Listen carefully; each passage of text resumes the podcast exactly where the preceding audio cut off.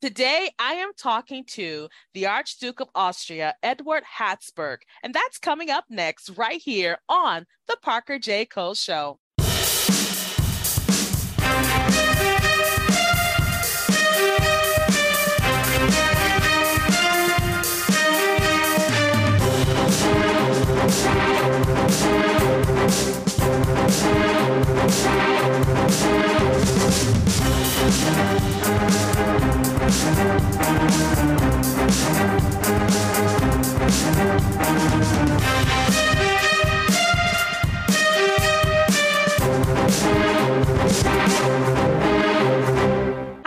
Welcome to the Parker J. Cole Show. I am your host, the Queen, Parker J.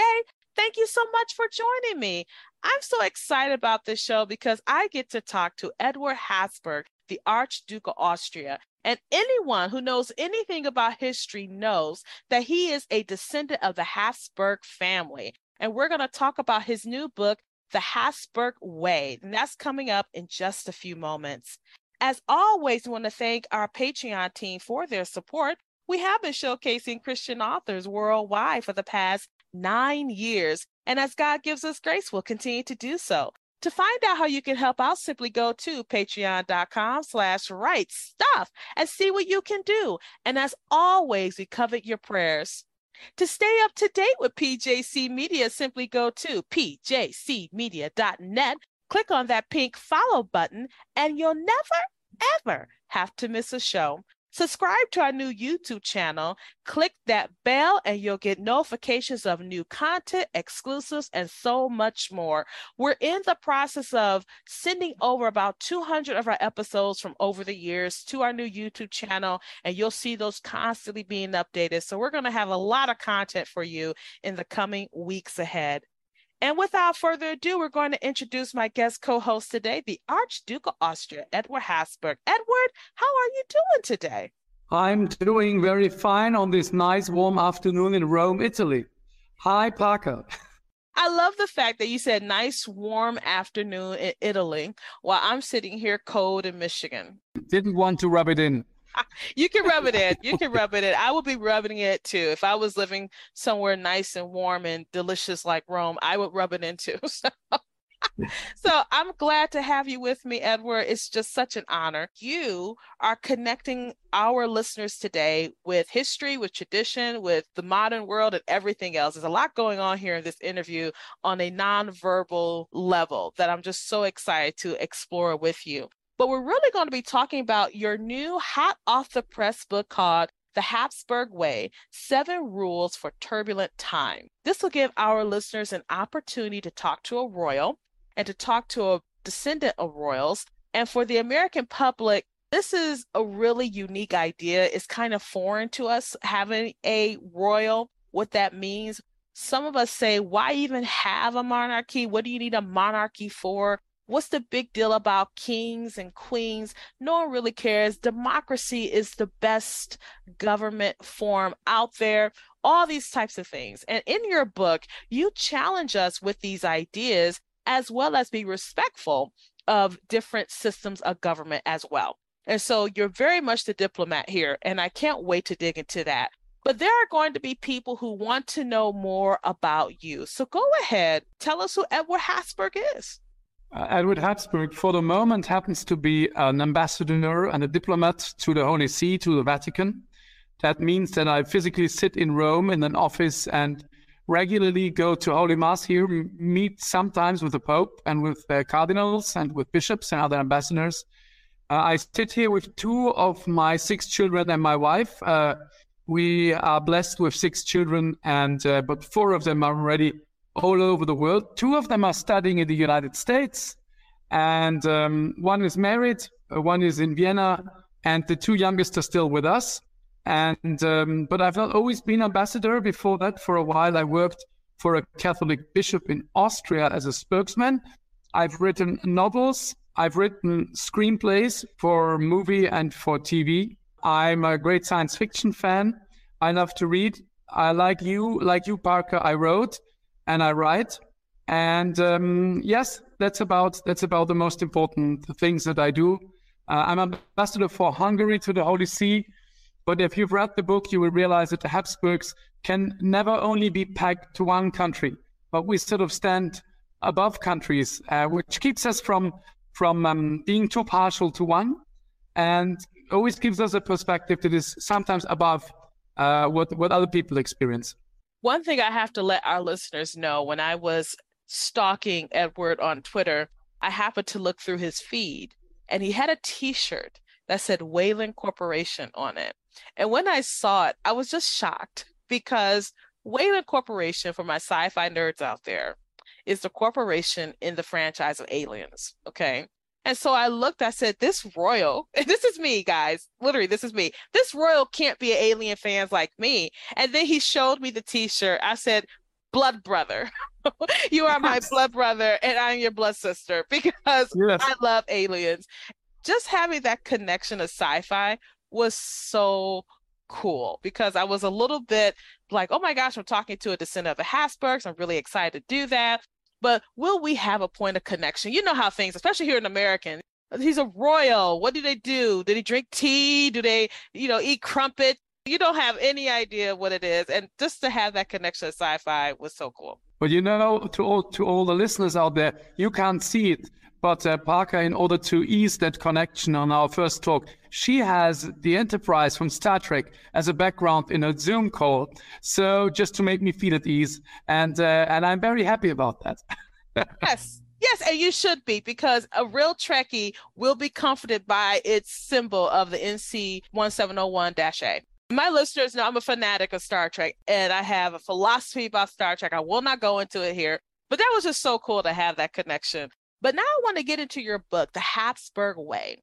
And the Habsburg Way are seven principles that you have extrapolated from your family history that have kept the Habsburg as vibrant, as connected, and continue the continuity of the family. Dear listener, as you read this book, you're going to sense the family connection throughout history. Here is Eduard Habsburg in the year 2023, still connected to his family. I should ask you, what made you want to write this book in the first place? Well, I have to be honest, I have been encouraged by an American friend to write about the Habsburgs um, because he sort of said, We don't know too much about the Habsburgs. And I, I on, on Twitter, most people only know about the Habsburg jaw and inbreeding and things like that. So I said, Yeah, why? I, I should write something. But I didn't want to write a simple history of my family because there are many good histories of my family that you can read. So I said, why don't I make it a bit different? And and it was born in a talk that I gave in Boston. Um, I, I, I talked to a group of people and and they asked me to talk about what are sort of the the most important principles of your family. And I, of course, as a Catholic Habsburg, my first thought is immer to faith. Afterwards, marriage, you know. And I said, no, no, the, there are some non-Catholics here, so you cannot overwhelm them automatically with your Catholic faith. Go and find other things. And then I began making a list preparing that talk. And then I called a few uncles and I looked into books of some of my cousins. And I realized, wow, there are really a few points that we've always been standing for for the last 800 years. And then I made the jump and said, wait a minute, some of these things don't seem to have very good press nowadays, or they may almost have disappeared in our society today. Why is that so? And wouldn't it perhaps be good to bring them back into discussion? And all of this ended up in this book. And and uh, yeah, you know, I have to tell you something, Parker. It's impressive because you're the first person outside of the the publishers and my and my uh, my editors who has actually read the book. And the things you told me about my book now in the first minutes shows to me that uh, you understand what this is about you can explain to me what this book is about. And that's a very cool experience for an author, I can tell you. I'm so glad because I really want to get to the history of the Habsburgs. And I've talked to a guy who's a theologian, historical, his name is Craig. I said, Hey, I'm talking to a descendant from the Habsburgs. Do you have a question you want me to ask him? And he says, All I know is about the hair lip. That's literally what he said. I'm not I trying to be offensive. Okay. he was like, but give me the link so I can listen to it later. Oh, I said I will. But I'm telling you right now, dear listener, when you finish reading this book, you're going to know that that is nothing compared to the impact that the Habsburg had had on world history and European history in general. And one question I want to ask you, Eduard, is this. When you realize that you are a descendant of a family that has had such an impact, what does that mean for you as that descendant? Well, the interesting thing about being a descendant of such a family, and of course about embracing that heritage, is that it it provides you with a ready-made identity. Most people have to find who they are. We Habsburgs, in a way, know who we are. Um, we can look it up in a history book. We can see it in a in a portrait gallery where you will see portraits of your ancestors. I like to tell as a story of how we uh, what that means for us is you sit in school and imagine partly you sit in school and you're you're a Habsburg. Whenever the word Habsburg pops up in history class, Everybody turns around and stares at you and you blush. And the teacher looks at you, tells you, well, I don't have to talk about this because I'm sure Mr. Habsburg knows all about it. And of course you don't because you're like 10 years old and you're more interested in Star Trek than in Habsburg history. So you you begin to say, well, I have to find out something about my family history because they will always ask me. This will happen again next week because the Habsburgs are basically everywhere in European history over the last 18 years. So then you begin to you begin to read. You begin to ask your parents, your uncles, and you ask them, what does it mean to be a Habsburg today? What does it mean to belong such an old family, but a family that doesn't rule anymore? We don't have an emperor anymore. We don't live in a monarchy. What does it mean? And my father always boiled it down to responsibility. People will will look at you and whatever you do will be more visible. If you do something good, people will notice it more. If you do something bad, people will notice it more. You have a responsibility. Like uh, a famous cartoon character's uncle once said, with great powers come great responsibilities. It's the same here. We have a responsibility for society, I would say, for helping peace between nations. We have a responsibility for standing for our faith, for family. All these things come in the package. You have to decide whether you want to embrace it or rebel against it. But many of us embrace it. So many of us are married and have many children. Many of us are devout Christians. Many of us um, work for the furthering of understanding between countries. This is how it works. And then, of course, it's it's just incredibly cool to be a Habsburg. Um, not only because you have these great ancestors, and you know they're royal families who did horrible things.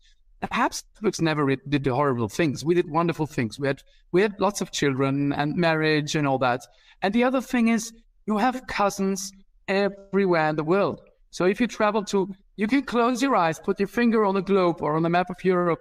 You will travel there. There will be a Habsburg somewhere that you can that you can stay with. You know, I mean that that is cool too. You will always know who you are, and that is one chapter of the book: is know who you are. So it's a cool thing to be a Habsburg. Really, I can tell you. I love what you said about knowing who you are. And when you have such a family that has affected world history, being connected to that helps too. Many people are struggling with knowing who they are. And we would say that I know who I am in Christ. Christ gives me my identity. And one thing that comes through for my dear listener out there is that the Habsburgs were a very devout family. They really push through your faith. It has to be real. And I always say on the show, be real. The Habsburgs were very devout Catholics and they wanted to make sure their subjects were. I was telling Eduard before we started recording I'm Baptist, so we're Protestants, right?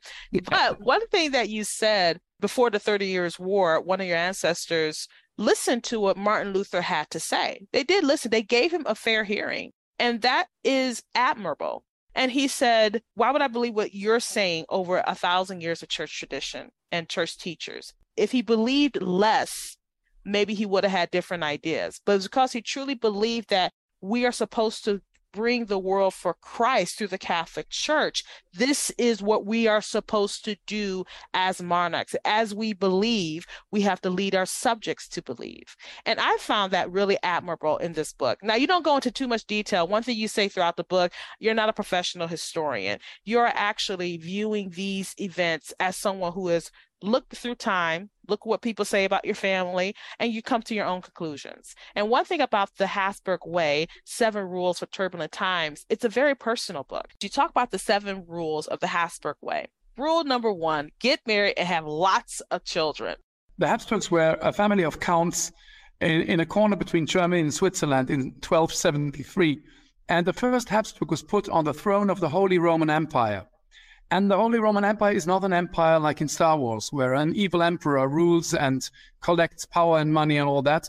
The Holy Roman Empire was a conglomeration of different kingdoms, dukedoms, princedoms, and they were all always quarreling with each other and fighting with each other. The emperor was something like the judge trying to keep it all in balance by good diplomacy, by good relations. You couldn't afford to simply take your army and smash someone. That was not the thing you did when you were holding your empire. You tried to keep countries together, and you did that very easily by having lots of children and marrying them off and fostering relation between countries in the best possible way by marriage, by love, by families having children. Now, this is a concept nowadays. Of course, I don't, I don't, um, I don't say that people should be married off anymore uh, by their parents. Although I always like to joke with my children that they don't have to worry about falling in love and all that because we've all organized it after they were born. They can lean back. It's all already arranged. No, we, we, we do that for fun. But what I'm seeing is, but not just for the Habsburgs. I believe we are built that way. Human beings are built for family, are built for raising children. With God's help, of course, not everybody can have children, but so many people choose not to have children uh, or choose to have one and a half children. And I just say, you're missing out on so much. I tried also in my book to give a bit of a feeling of that family life in the Habsburg family. The rules, the seven rules for turbulent times, are not just for monarchy and they're not just for Habsburgs. What I'm proposing is these seven rules can be uh, can be lived by everybody. I mean, there's one rule called be brave in battle or have a great general.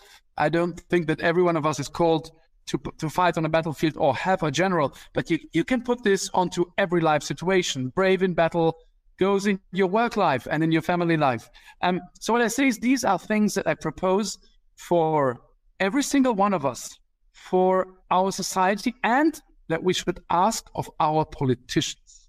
That is a very serious point of my book because while I, I listed the things that the Habsburg stood for, and then I looked around and say, why are many of our politicians not standing for these values anymore. Why?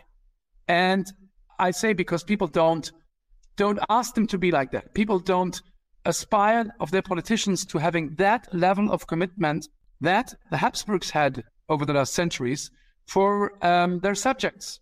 So I think this is something for us ourselves, for society, but also for our politicians to ask of them.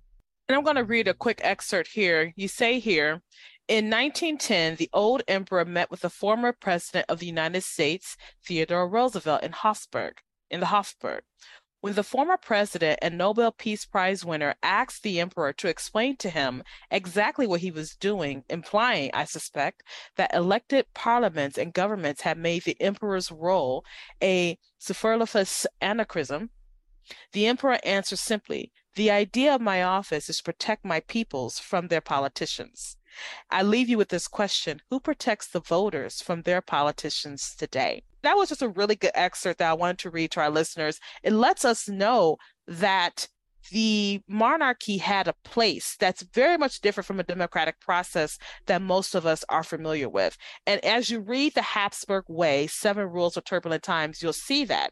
And I love how you make the point, Eduard, that these aren't just for the monarchy, they're for everybody on a government level, as well as a personal level, as well as a general level, just to live by. The first was to get married. The second was to be Catholic and practice your faith. And that meant being real with your beliefs. Absolutely. At the beginning of the chapter, I I, I tip my hat to all the other Christian um, churches and confessions and say, I'm sorry, I'm enthusiastic for a Habsburg. The Habsburgs were Catholic, full stop. But what I encourage everybody is to be strong in your faith, to have a personal relationship with Christ, and to live according to that. Uh, it's just in the case of the Habsburgs, it was Catholic it may have been Catholic, but they also had the Reformation come through, they had the Enlightenment come through, but the Catholic foundation was still there in the Habsburgs. And you'll find out more about that when you read The Habsburg Way. And that's available wherever books are sold. So make sure you go ahead, pick up your copy of The Habsburg Way Seven Rules for Turbulent Times Today. And I need to tell our listeners you may think that when you get this book, you may think, oh, this is going to be some massive tome of insight and advice and it's not it's it's really a short book but usually when you get to the point you get to the point very quickly and there are some amusing notes in here and one thing i got to say as a romance writer there's a lot of love in the habsburgs okay? lots of love is in the habsburg family uh, you talk about the marriages that different habsburgs have had which of those marriages when you think back on it is your favorite one Oh, that's unfair. That's unfair, Parker. You can't ask me that. Uh, I would say I would give you two two marriages, one from the 16th 15th century, and one from the 20th century. Um, the one from the 15th century, of course, is the marriage of Emperor Maximilian the last knight um, to the beautiful Mary of Burgundy. He was the son of the emperor. He had no money.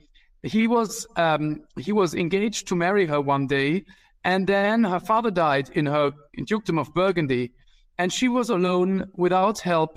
And the Fr- French king was attacking Burgundy, and she just said, My knight, come and save me with your army. He had no army. He had a few friends, a few weapons, no money. And he set off along the Danube with his friends, and the army grew and grew and grew and grew. And he arrived just a few days before the French. He arrived in Burgundy um, on his last money, but beautiful on his horse, on his white horse in shining armor in fact, they said he looked like an archangel in the in the evening sun. And they got married the next morning, and they had the greatest love story of their time. It was the royal wedding of the century. They loved each other very, very much, and they hadn't met each other ever.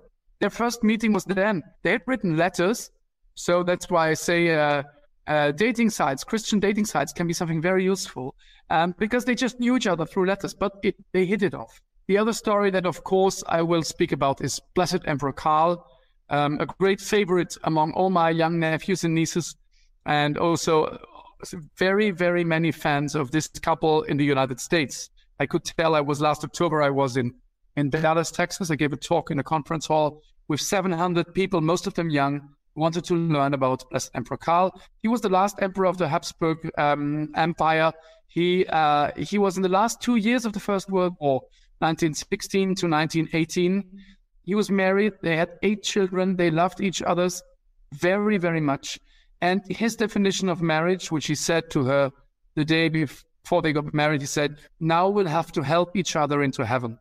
And that was that was that. That's just that because this is what a Christian marriage is about. Um, now, of course, they also loved each other. They had lots of children. They were both very good looking, a wonderful couple humble, warm-hearted, and uh, yes, and I still had the honor to meet uh, Empress Zita when I was a, a, young boy, and she was a very old lady. I, I was able to meet an empress, and uh, even in her old age, there are there are nice YouTube videos where you can see interviews with her when she was old. She was a very gracious woman, a bit like the Queen of England, I suppose, was. She had this incredible way of turning to every child in the room when you talked and involving them in conversation, asking them their opinion, telling us stories from the past, but also asking what we experienced.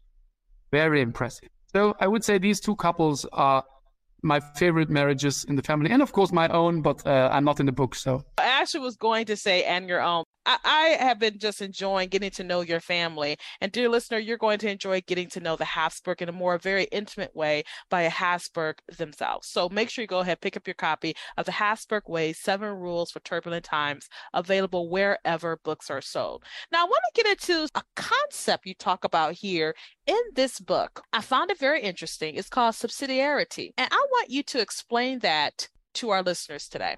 I think it's one of the most important words what it means in a very short form is that the higher level should never be doing what the lower level can do. It is the antithesis to a strong centralism. My theory is, and I mean, many people say that it's, and it's also part of Christian social teaching. Man is made locally. We live locally. We think locally. Like the American, um, the United States of America are built from, from bottom to top. You be, begin with the home then you have the township, then you have the county, then you have the state. The centralist elements in the United States should be very low because the richness of the United States are the different states. And this is not only good politics, but it's also something that fits very much with human being. We are built like that. We can understand things that are happening around us. We are not built, and this is a very strong theory of mine, and in the book you can tell we are not built for global. We are not built for globalism. And it's also a problem that if decisions are being taken on a level far away from the local level, on a higher and higher level, then there is no democratic responsibility. What I mean is, sometimes we have the impression nowadays that decisions about politics aren't taken anymore by our local um, politicians, but by people on a higher, higher level, on global level, in globalist groups. And these things are imposed from above onto people on the ground. And it's not the idea how democracy should work. Democracy should be I vote for politicians and they act according what the majority of the people believe. But here we have things that are decided on a level that never goes to vote. So what I see here is if we return to the principles of subsidiarity, and in the United States, that means give strength to the states.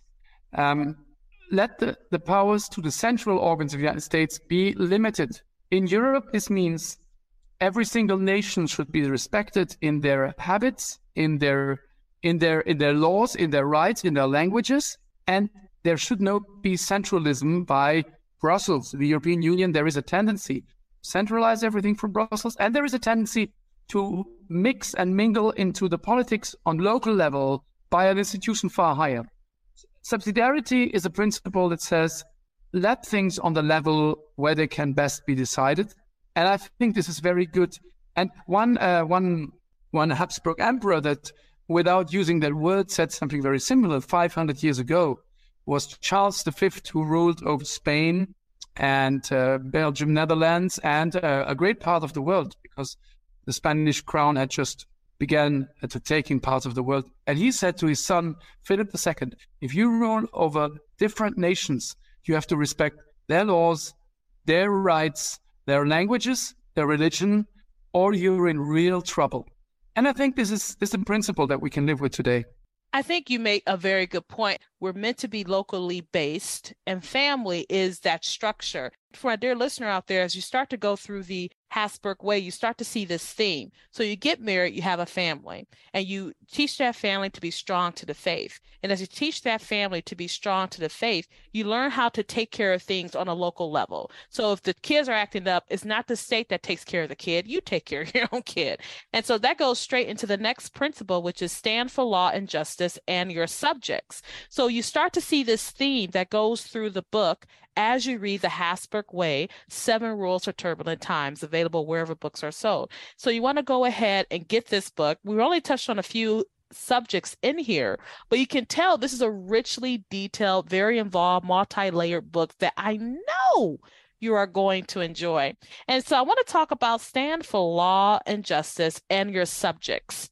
Now, this is where it gets a little hazy for some of us who are Americans about your subjects. I don't belong to the state. I don't belong to a king, you know. So let's talk about that. So what do you mean by stand for law and justice? We could kind of know that hopefully on a common sense level that law and justice, but you say for your subjects. Let's talk about that. Blessed Emperor Karl, you will read this when you get to the chapter about dying well. Blessed Emperor Karl, the last emperor of the Habsburg family, um, he uh, lost the war, went into exile with his family, and then he was on the little island of Madeira off the coast of Africa. And one day he walked past a church and he stood there for a long time and he nodded and he said, Yes, yes, I will do it. And then his wife later on asked him, What did you do there? And he said, I offered God my life so that my people can have peace. I offered God my life so that my people can have peace. And a few weeks later, he got seriously ill and he had a long, protracted, very painful um, disease and finally death. And all the time, he was praying for his people, for the people in Austria, Hungary, and he was offering his dying and his and his pain and all for his people. Now I ask you, when was the last time you realized that a politician was ready to give his life for his people? Why is that not something we encounter more often nowadays? And what I try to explain in my book is that if you are an heir to a monarchy, and I'm in the privileged position to have met with a few of the current kings when they were still princes in training. And uh, when you grow up as an heir to a monarchy, uh, you learn everything about your country. You learn the sorrows, the pains, the joys of your country. You, you get to meet all the players. You get to know all the fault lines that run through your country, all the potential problems. You watch how your father or your mother deal with that.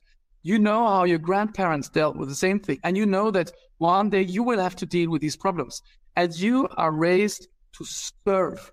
Now, I don't know how many politicians can say of themselves that they have been raised to serve their country. A monarch always does that. You are being raised to serve. It's not about you, it's about your country for all your life. And one day, your son or your daughter will have to live with the decisions you made. You cannot just steal yourself out. Now, one of the temptations of politics today is that you you try to you try to get as many connections as possible. You do your job job well, but you know that at some point you could just jump off the board and go into business and earn lots of money and have good connections and will never be bothered again with that. While a monarch cannot jump off and say, that's it, bye. I mean, they do it sometimes, but it's not a good example.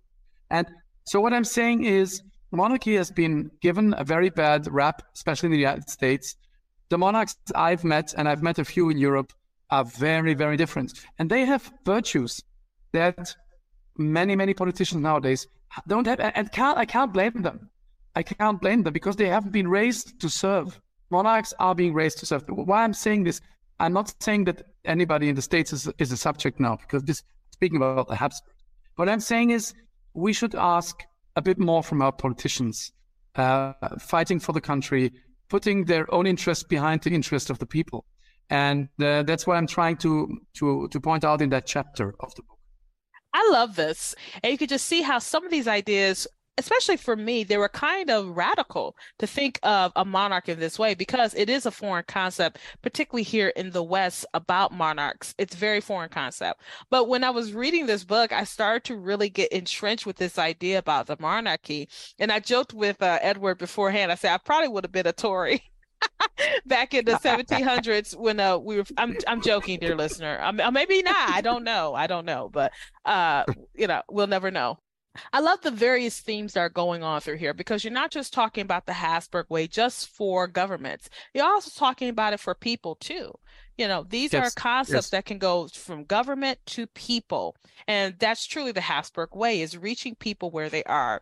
And one thing I noticed in the story is that the Habsburgs were pretty good at not letting their position get to their heads because they were traveling incognito.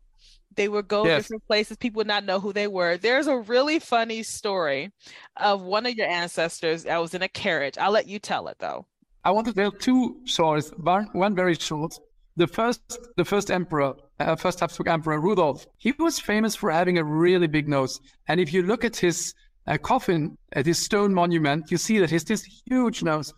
And one day he was traveling incognito, and he was traveling across across a, a, path across a mountain, and it was very narrow. And there was um, there was a farmer coming the other way, and it was very narrow. They, they barely got past each other. The farmer said, If you would put your nose aside, I might be able to step through. And the emperor said to took his nose with a finger, pushed it aside, and says, See, it works. You can pass through. So that was Rudolf. And uh, and the other story is um, is of course Joseph II, who very was very eager to be a modest and humble and uh, and, uh, and and frugal man, and he traveled incognito in a in a carriage through through Austria, and he there was there was a guy whose carriage had broken down, so he, he took him he took him into his into his carriage and to say, "Good man, I'll bring you to the next town." And so while they were rolling, the other guy had no idea that he was sitting in the same carriage as the emperor. So um, the other guy, because he was bored, looking out of the window, said, "Let's make a guessing game. Let's make a guessing game. Trying to guess what I ate for lunch." And the emperor said, uh, Well, I don't know, chicken fricassee? No. Uh, omelette? And no. Did you have a steak? No. And in the end, he, he told him, I, I had knödels. And he slapped heartily, slapped the leg of the emperor with his hand. And then the emperor says, Okay, good. Now it's my turn. Uh, we don't know each other, so try to guess who I am. And he said, uh, Well, are you a soldier? And he said, Yes, uh, I may be, but perhaps I'm more than that. He said, You look pretty young to be an officer. Are you an officer? yes, I think I am. And then he said, are you, are you a colonel? Are you a general? He said, oh, yes, yes, but I, I may be more. And in the end, he got pale in his face and said, uh, don't tell me you're the emperor. And he says, yes, I am. And he heartily slapped the, the leg of the other guy. And the other guy said, Stop the carriage. I have to get out. I'm sorry. I slapped the leg of my emperor. And he said, No, no, no, no, no. You had no idea where I was, but I knew who I was. So it's okay. We, we're, uh, we're, we're done.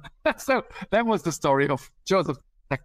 There is a lot of that in this story of the Habsburgs. They were very much down to earth people. And it brings you to the next part of that, which is know who you are. And the emperor knew who he was. And but he didn't let that get to his head either. See, that's the thing. The Habsburgs understood their position, what they're supposed to do, but they didn't let it get to their heads. Now, I was laughing a little bit as you were telling that story because it also reminded me, if I may, of a Queen Elizabeth story where um, somebody came to visit her. They had no idea she was the queen, had no idea. And then she said, I wonder when he goes back home. when he finds it out. She never told him that she was the queen. So they said Queen Elizabeth had a lot of humor and, and yes. like that. Yes. And then the sixth rule is be brave in battle or have a good general. And then the seventh rule is die well. And then you kind of go and you kind of end it off with the Habsburgs today, which is yourself. You're you're the descendant of the Habsburgs. And so I want our listeners to go ahead, pick up your copy of the Habsburg Way. It's available online wherever books are sold. You know, Eduard, I have had such a great time talking to you today and learning about the Habsburgs, learning about how you feel about being a descendant, learning about these ways that can be applied to governments and to families at the same time, just the interconnectedness of this book. And that also is the Habsburg way. They were more than just trying to lead people, they wanted to be part of the people. And they wanted it's... to be part of the people that they were over, not because they felt as if they're supposed to just I'm supposed to lord over you. It was they were supposed to serve the people. Now we did get a couple of questions that I want you to answer and talk to. Jeremy from Dothan, Alabama says, Did your monarchical family ever adhere to the divine right of kings? And if they did, can you give an example of it and how it shook out for him or how, how it went for him? And more importantly, if you disagree with it and why? I hope that question makes sense, Eduard. It's a complicated question that you could talk about a long time. I would answer him like this saying the Habsburgs were very conscious that being a ruler over such a great uh, country or countries was not as much a divine right of kings, but mostly an incredible responsibility before God. Every single Habsburg ruler knew that one day when they were going to die, not only was God going to judge them as, as Christians and decide whether they lived well, but he was most of all going to ask them, Were you a good emperor? Did you wield your powers in a just and good way? I know they some of them agonized about that all their lives. Am I a good emperor? So they were, I would say, very much aware of their huge responsibility and that they would one day have to account, give account of that to God. And I, I, that's why I encourage in my book, strongly encourage political leaders to be religious and to speak about their faith. Because if I know of a political leader what he or she believes in, I can hold them accountable to these values. And I also know that they will one day have to uh, give accountants to God about what they did as politicians. So that's how I say, see the divine element in Habsburg politics. We got a question and a familial connection with this next question is from Christensen in South Korea. And Christensen says, My ancestor was a Hungarian Jewish rabbi who became a Christian in England. And he said his last name, which last name is Lowe, comes from him. It used to be Lowe, which is German for lion. But the family story is he fled to England because he supported the wrong guy for emperor of the Austro Hungarian Empire. So that was the personal antecedent uh, for the connection here. But he also says, what sway does the Habsburg have now in Austrian politics? I would say next to nothing in Austrian politics. Um, I would say a bit more in Hungary. You have two Habsburgs as ambassadors for Hungary. Um, uh, a joke that runs on the streets of Budapest is a bit nasty, is that the the Austria lives off the Habsburgs and Hungary lives with the Habsburgs. Um, it's, it's, it's a bit nasty. Um, but what, I, what I'm saying is, no, we are not in politics currently in Austria. Uh, one of the reasons is that the Habsburgs weren't even allowed to run for president in Austria because we were seen as tyrants, of course, here for a long time. Mm. One of my uncles, Ulrich von Habsburg, managed to change that law a few years ago because his daughter in law went to court and said, until a minute before my wedding with a Habsburg, I was able to become president of Austria. The moment I tied the knot, it was over and I couldn't anymore. Isn't that some sort of racism? Oh my and, gosh. Um, yes, I mean, she has a point, right? So, um, because of that case, we can become presidents again of Austria. But uh, we are, of course, not used to being presidents. We're used to being emperors. So we still have to learn that. I love that. You know what? I love that. I may take that with me. I may take that with me, Eduard. And then the last question we got was from Christine in Pennsylvania. Christine Christine says, "Where do you think the future of the monarchy is headed?" Christine, that's a very very good question. Um, unfortunately, I see many of the monarchies becoming more and more weak souls because either you have a monarchy or you don't have a monarchy. A monarchy that is something like a glorified presidency with a bit of crown on top of it. Uh, a monarchy where the monarch has to basically sign every law by the parliament without ever being able to say no. Um, and a monarchy where the monarch has to read as his um, monarch speech something written by the prime minister of the country is not really a monarchy anymore. Uh, either you have a monarch with the power to say nay and not just yay, um, or you. So I'm seeing I'm seeing uh, monarchies going into difficult times. Um, I also see that unfortunately many of our current monarchies are coming commencing to embrace woke ideas, globalist ideas um, instead of faith, and therefore difficult times for monarchies. Um, but I've always have hope. Monarchy has been the predominant and Thomas Aquinas says so best form of state for the last several thousands of years, and uh, it it will always come back, perhaps in different form and shape. So thank you for that very intelligent question because it's a good one. I thought when she gave us that question, it was a good one too, because you have a clash of ideals with different government systems, and you just want to see, okay, what's the best one for people? People tend to find out throughout time. They tend to find out what's the best system of government. So I love how you also talk about well, I should say this. You also dispel myths about monarchs that they were the emperor, like in Star Wars. And those of you, you know, I'm not a Star Wars fan, so I only watched the movie like maybe once or twice. But um, I'm a Trekkie through and through. But but um, you know, you got the emperor and this galactic emperor that's just destroying and tyr- tyrannical and everything else. And you show that the monarchs were to serve because the Catholic faith, even the Christian faith in general, our king served See, he washed feet, he died for our sins. So that's all we're really mirroring is that. And I love that you put that in there. So get your copy of The Habsburg Way Seven Rules for Turbulent Times available wherever books are sold. And it has been so much fun having you on the show today. Really, really enjoyed having you and cannot wait to have you back, I hope, and have you back real soon very soon. And I can't wait for you to write one historic novel about your first Habsburg in the coming years. Oh, it is going to happen. If it doesn't happen this year, it is definitely going to happen by next year. I was telling Eduard, dear listener, uh, there's a section of the book where he talks about his ancestors. There's 10 brothers, 10, 10 brothers. Um, and he calls them the glorious generation. And when you read your book, you'll find out why he calls them the glorious generation. I said, you know, I could do a romance from every brother in this whole thing. So don't be surprised if it pops up. If Eduard, I just suddenly hit your DMs on Twitter and say, hey, I got a question. you know where it's coming from. So, dear listener, I hope you enjoyed today's episode. I know I thoroughly did. Eduard, once again, thank you for being with us. And I have to give you, I have to send you off with a royal address. So I think the proper term is your grace, right? I think that's your grace is your proper term. So, Your Grace, thank you so much for gracing us today on the Parker J. Cole Show. To our listener, thank you for listening to the Archduke Austria, Eduard Habsburg, and me just chit chat about the Habsburg Way, seven rules for turbulent times. You have a wonderful, absolutely glorious, blessed day, and God bless.